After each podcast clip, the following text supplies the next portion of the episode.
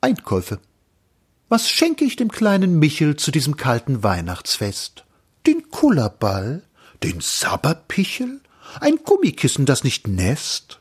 Ein kleines Seifensiederlicht? Das hat er noch nicht, das hat er noch nicht.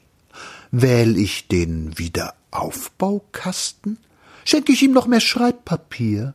Ein Ding mit schwarz-weiß-roten Tasten, ein patriotisches Klavier, ein objektives Kriegsgericht. Das hat er noch nicht, das hat er noch nicht.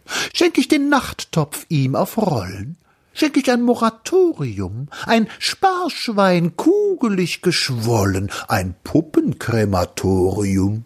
Ein neues, gescheites Reichsgericht. Das hat er noch nicht, das hat er noch nicht.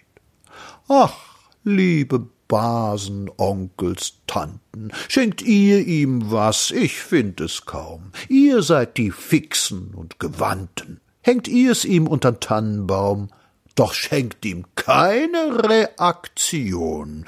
Die hat er schon, die hat er schon.